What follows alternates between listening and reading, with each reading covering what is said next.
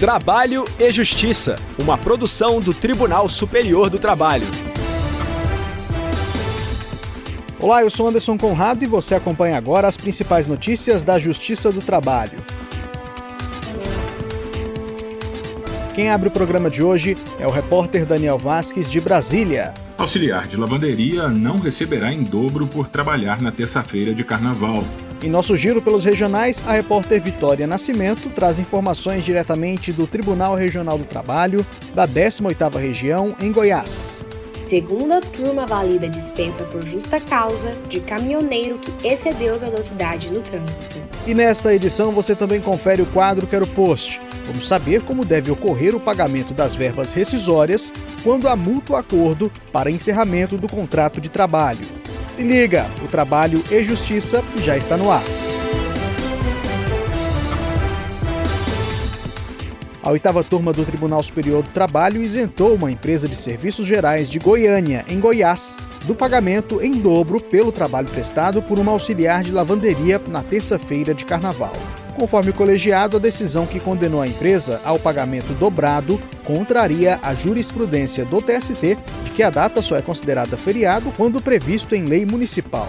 Saiba mais com o repórter Daniel Vasques.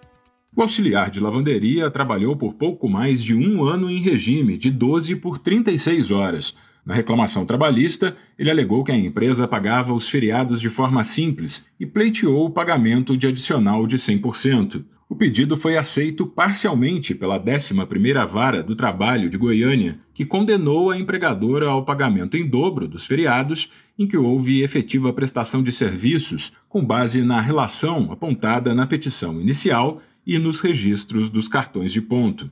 O Tribunal Regional do Trabalho da 18ª Região em Goiás manteve a sentença. Segundo o TRT, apesar de não haver previsão legal de que a terça-feira de carnaval seja feriado, os usos e costumes são fontes de direito e a tradição atribui à data a natureza de feriado nacional. A empresa então recorreu ao Tribunal Superior do Trabalho.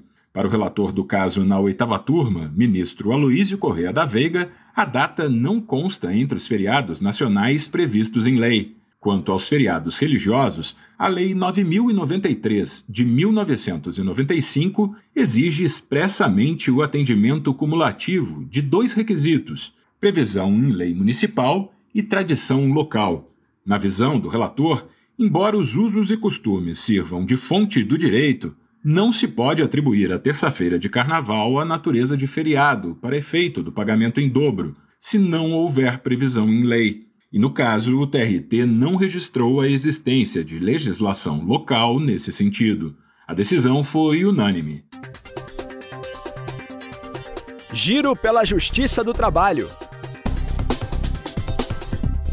E outra notícia de Goiás. O Tribunal Regional do Trabalho da 18ª Região julgou um caso de dispensa por justa causa de um motorista de caminhão. A repórter Vitória Nascimento, diretamente de Goiânia, conta os detalhes pra gente.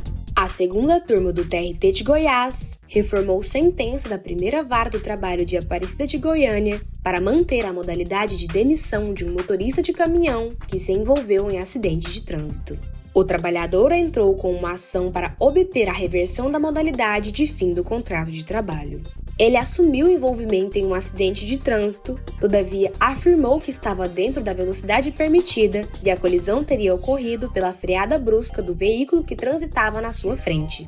A empresa contestou os argumentos do motorista, informando ao juízo que ele transitava em velocidade acima da permitida na rodovia e não guardava a distância mínima do caminhão da frente. O juízo da primeira vara do trabalho de Aparecida de Goiânia considerou que a demissão por justa causa não observou a proporcionalidade entre falta e sanção. Por isso, deferiu o pedido do motorista e reverteu a modalidade de demissão com justa causa para sem justa causa.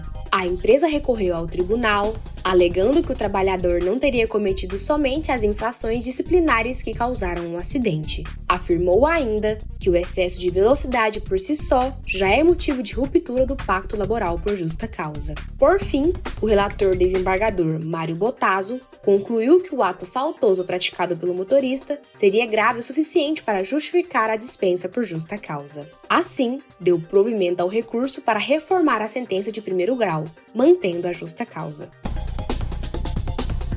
Primeira turma do Tribunal Regional do Trabalho da Primeira Região no Rio de Janeiro concluiu que uma empregada tem direito ao recebimento da participação nos lucros e resultados da empresa, ainda que tenha pedido demissão.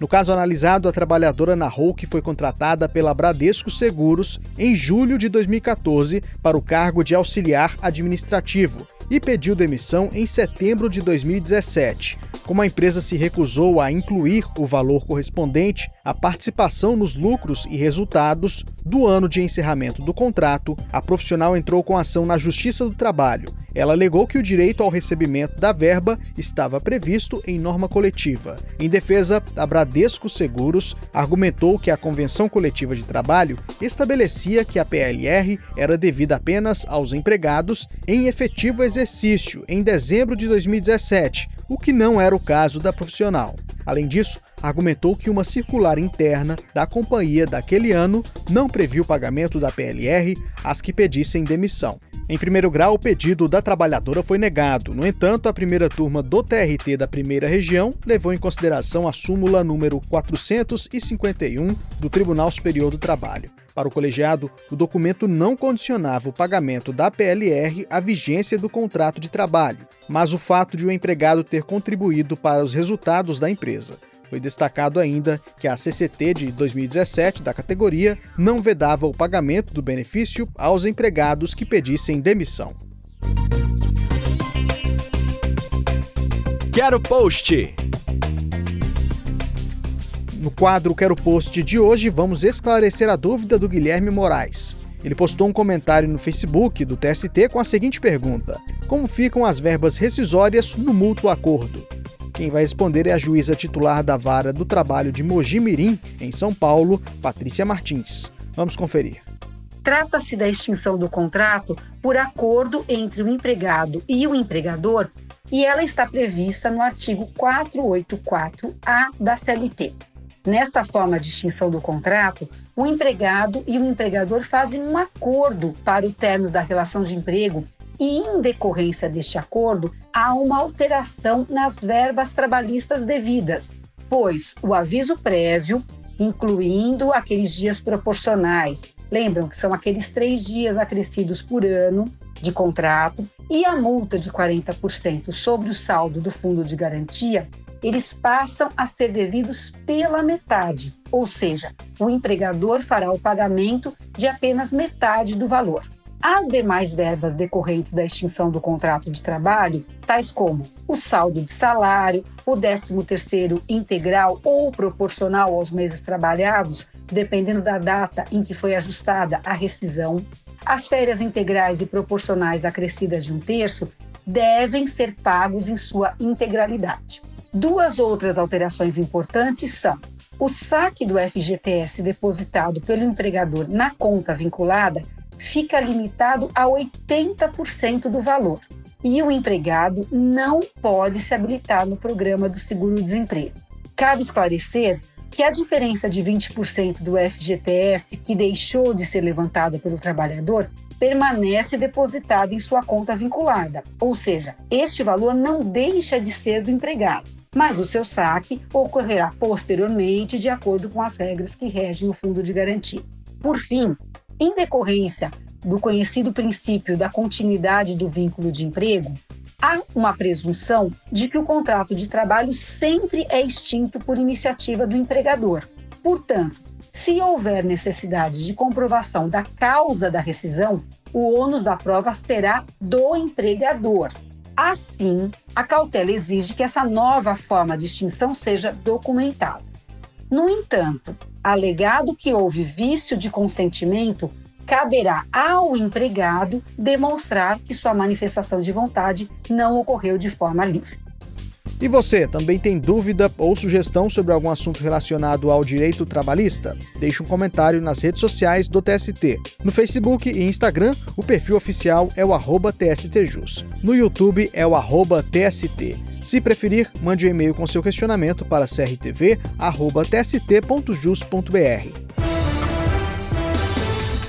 Eu fico por aqui, muito obrigado pela audiência. O Trabalho e Justiça teve a apresentação de Anderson Conrado, edição de Liamara Mendes, produção de Milene Teixeira e Priscila Rossiter, colaboração dos estagiários Daiane Chaves e Jorge Agli, supervisão de Patrícia Rezende e trabalhos técnicos de Rafael Feitosa e Wesley Oliveira. O programa é uma produção da Rádio TST, sob a coordenação de Ana Carolina Brito e a supervisão geral da Secretaria de Comunicação Social do Tribunal Superior do Trabalho. A gente se encontra na próxima edição. Eu espero você. Tchau. Trabalho e Justiça, uma produção do Tribunal Superior do Trabalho.